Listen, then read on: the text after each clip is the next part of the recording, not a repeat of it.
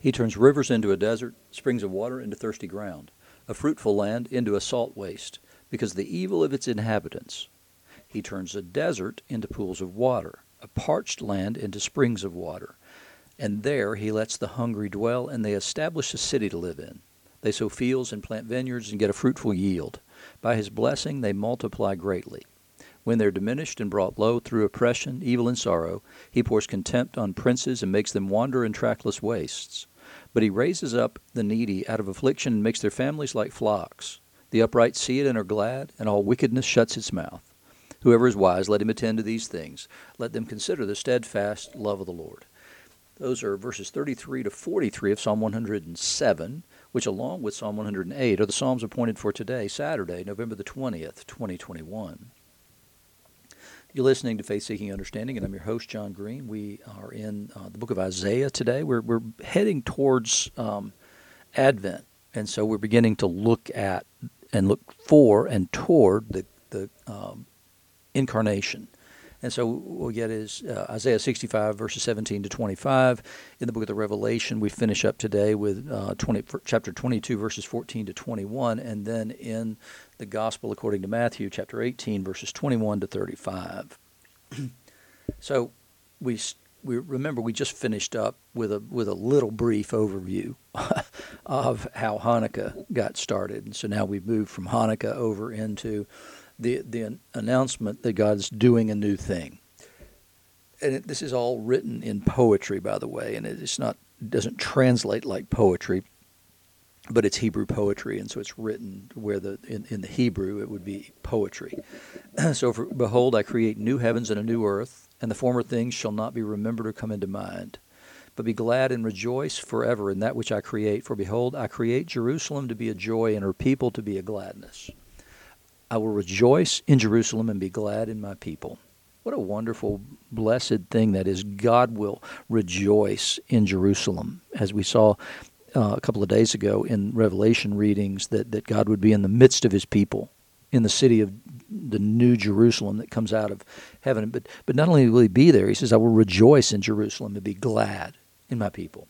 No more shall be heard in it the sound of weeping and the cry of distress. No more shall there be in it an infant who lives but a few days, or an old man who does not fill out his days.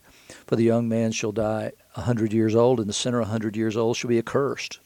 They shall build houses and inhabit them. They shall paint, uh, plant vineyards and eat their fruit. They should not build and another inhabit, for they shall not plant and another eat. For like the days of a tree shall the days of my people be, and my chosen shall long enjoy the work of their hands. You remember a couple of days ago when we were looking at the Maccabees getting ready to go into battle. And one of the things that they did was they released four different classes of people from service. One of those was was somebody who was engaged. One is somebody who was building a house. One was planting a vineyard. And the other was people who were just afraid. And, and that was in accordance with Deuteronomy 20 when Moses initially gave that commandment through the Lord, obviously, that that those people were excused from service. And so here God recapitulates that same thing, right? So they shall build houses and inhabit them. They shall plant vineyards and eat their fruit. They shall not build and another inhabit. They shall not plant and another eat the the one thing that's that's sort of left out of all that has to do with getting married. Um, and Jesus is clear about the way that looks. That there's no procreation in uh, the new heaven and the new earth and the new creation. Um, but it's it's an interesting thing that, that that that sentiment from De- Deuteronomy 20 and also from the Maccabees is is recapitulated here in this Isaiah passage. They shall not labor in vain or bear children for calamity, for they shall be the offspring of the blessed of the Lord, and their descendants with them. Before they call, I will answer while they are yet speaking. I will hear. The wolf and the lamb shall graze together, the lion shall eat straw like the ox, and dust shall be the serpent's food, which is, again, a recapitulation of Genesis 3. That's exactly what his food was intended to be. You'll, you'll uh, eat dust the, the entirety of your life. And so it, it but, but that's not a curse here in this time. What it's saying is, is that, that they'll pose no danger to other animals or humans. They shall not hurt or destroy in all my holy mountain, says the Lord. And so these are things that, that we, we can see glimpses occasionally of of the way a symbiotic relationship between humans and animals in a way that, that transcends just domesticated animals Um, and it's just it's fascinating to see when that happens. I mean, I've been feeding raccoons on the back porch for a while now, and so I just put food out for them. Well, one day there's there's one that that's kind of become um, more domesticated, not completely obviously, but but his name is Stubby because he has a little short tail. And so I, have been getting Stubby to Stubby will come and eat with me sitting within a foot of him, and he'll come and get things that are right next to me. Well, about four or five days ago, I got him to take a grape from my hand and eat it, and that was one of the coolest things I've ever seen. I'm still not ready to start petting him or whatever, but but when we see the reversal of the enmity that was created when sin came into the world, which is exactly what God's saying here, is, that all that all that the stuff that's listed here in Isaiah 65 17 to 25 are those things that are a result of the curse of sin coming into the world. And so God's saying, I'm doing a new thing and I'm going to reverse out the effects of sin on the world. And so that, that enmity and division will be gone. And that um, all these things that are a result of sin and, and the curse on the earth because of sin will no longer be true. And our relationship will be restored between God and human beings in such a way that that, that, that there'll be an immediate response even while we're making a plea. God will be answering that plea even at the time. So so that division is the greatest division to be healed. But here he's talking about division between humans and the animal kingdom, humans and the earth itself, animal kingdom and animal kingdom. All those things are going to be changed and transformed in the new creation, which is the perfected original creation without sin. In the um, in the gospel today. Remember yesterday what we were talking about at the end of the gospel. The first half of the gospel was had to do with children, and the second half of it had to do with interpersonal sin. And so, one of the things that we are responsible for in bringing about something of the coming of the kingdom of God is the way that we deal with sin in our midst, the way that we deal with it, with sin among brothers and sisters. And so Jesus said yesterday, the way to deal with that if somebody sins against you is to confront them with it, and if it goes well, then great.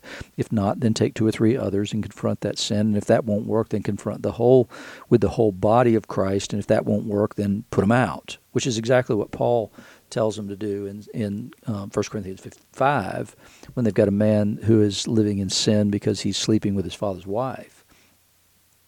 And so it, it we we need to deal with sin because we are the garden of the Lord. And so when we have sin in our midst and we tolerate sin in our midst, then we're spoiling the bride.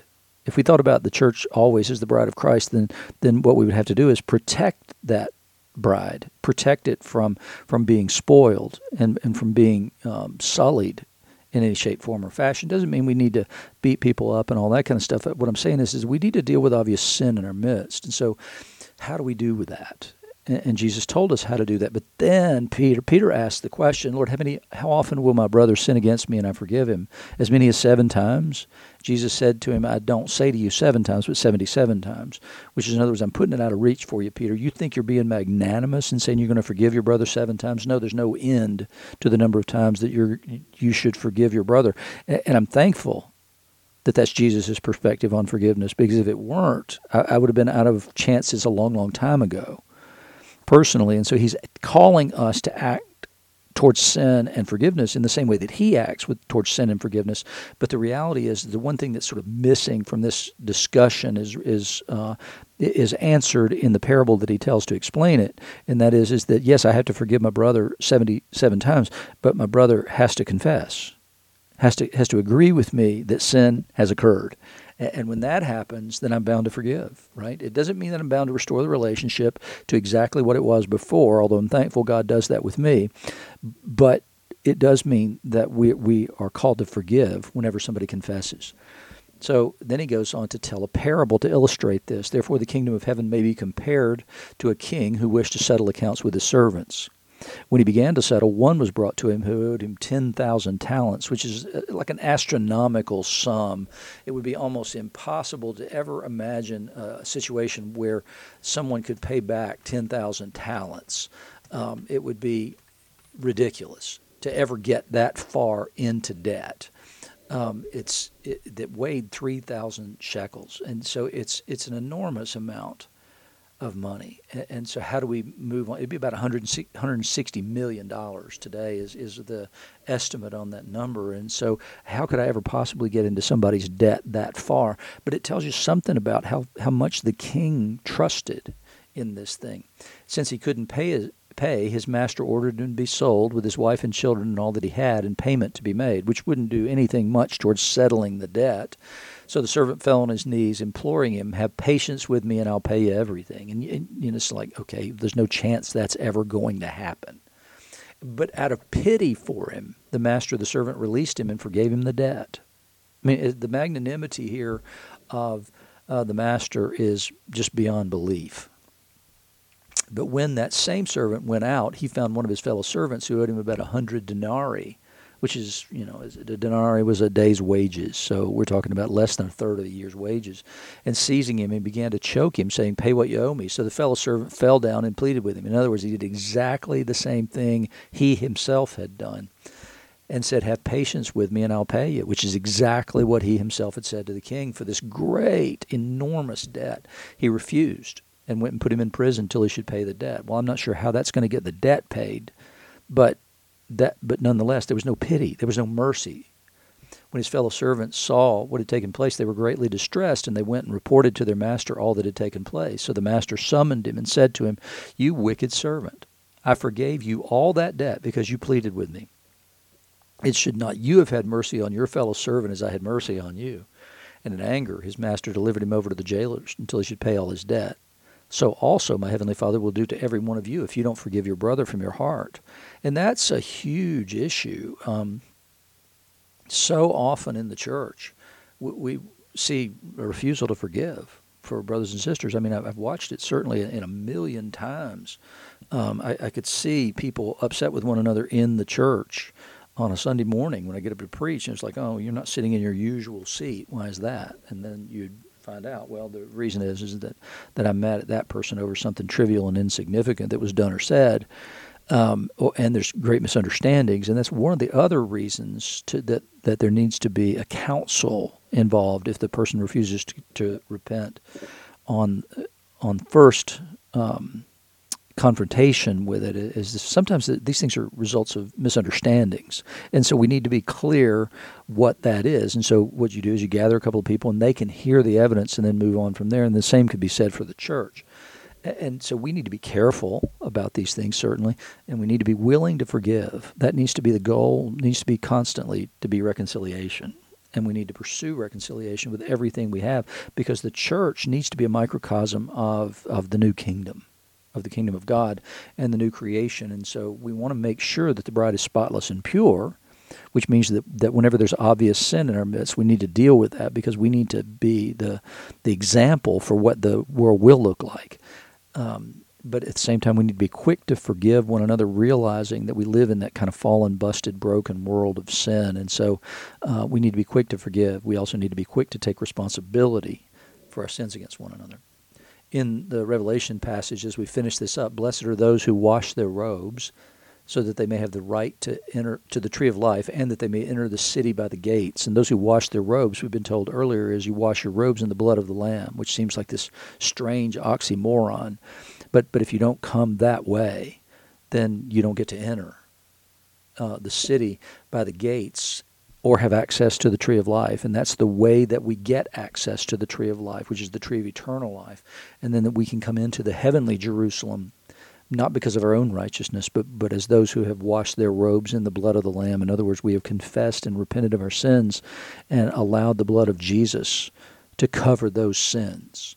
He says, outside are the dogs and sorcerers and the sexually immoral and murderers and idolaters and everyone who loves and practices falsehood. I, Jesus, have set my angel to testify to you about these things for the churches. I am the root and the descendant of David, the bright morning star. In other words, I'm the fulfillment of all the prophecies. And the, the way I'm pointing that out to you is to say that I'm going to use and quote the prophetic words concerning the Messiah to show you, yes, this is who I am. The Spirit and the bride say, Come. And let the one who hears say, Come. And let the one who is thirsty come. Let the one who desires take the water of life without price. I want everyone who hears the words of the prophecy of this book. If anyone adds to them, God will add to him the plagues described in this book. And if anyone takes away from the words of this book of this prophecy, God will take away his share in the tree of life and in the holy city, which are described in this book. He who testifies to these things says, Surely I am coming soon. Amen. Come, Lord Jesus. The grace of Lord Jesus be with all. Amen. And so we are to be a pure, spotless bride, and we will be a pure, spotless bride, but only after He cleans it all up and prepares the church perfectly well. And so, but we have a role to play in that now by dealing with sin in our own lives and sin in our midst. Those things are really, really important. If we want to see um, what it's like to truly live in the kingdom of God, then then it's something that deals with sin ruthlessly. Like I said, it's dealing with sin ruthlessly in our own lives, but dealing with sin equally within the church itself because we are meant to be a harbinger of the kingdom of God. When people look at the church, they should see some representation of the coming of the kingdom and the people of the kingdom who will live in that new world. And so let's prepare ourselves for the coming of Christ as we get ready to move into this season of Advent, into this season where we celebrate the incarnation of Jesus. And what a remarkable, remarkable thing it is to even uh, imagine that God came into the world in order to redeem the world and not to judge the world. Could there be any greater love, any greater compassion, any greater mercy than to submit to the cross for the sake of those who put him there?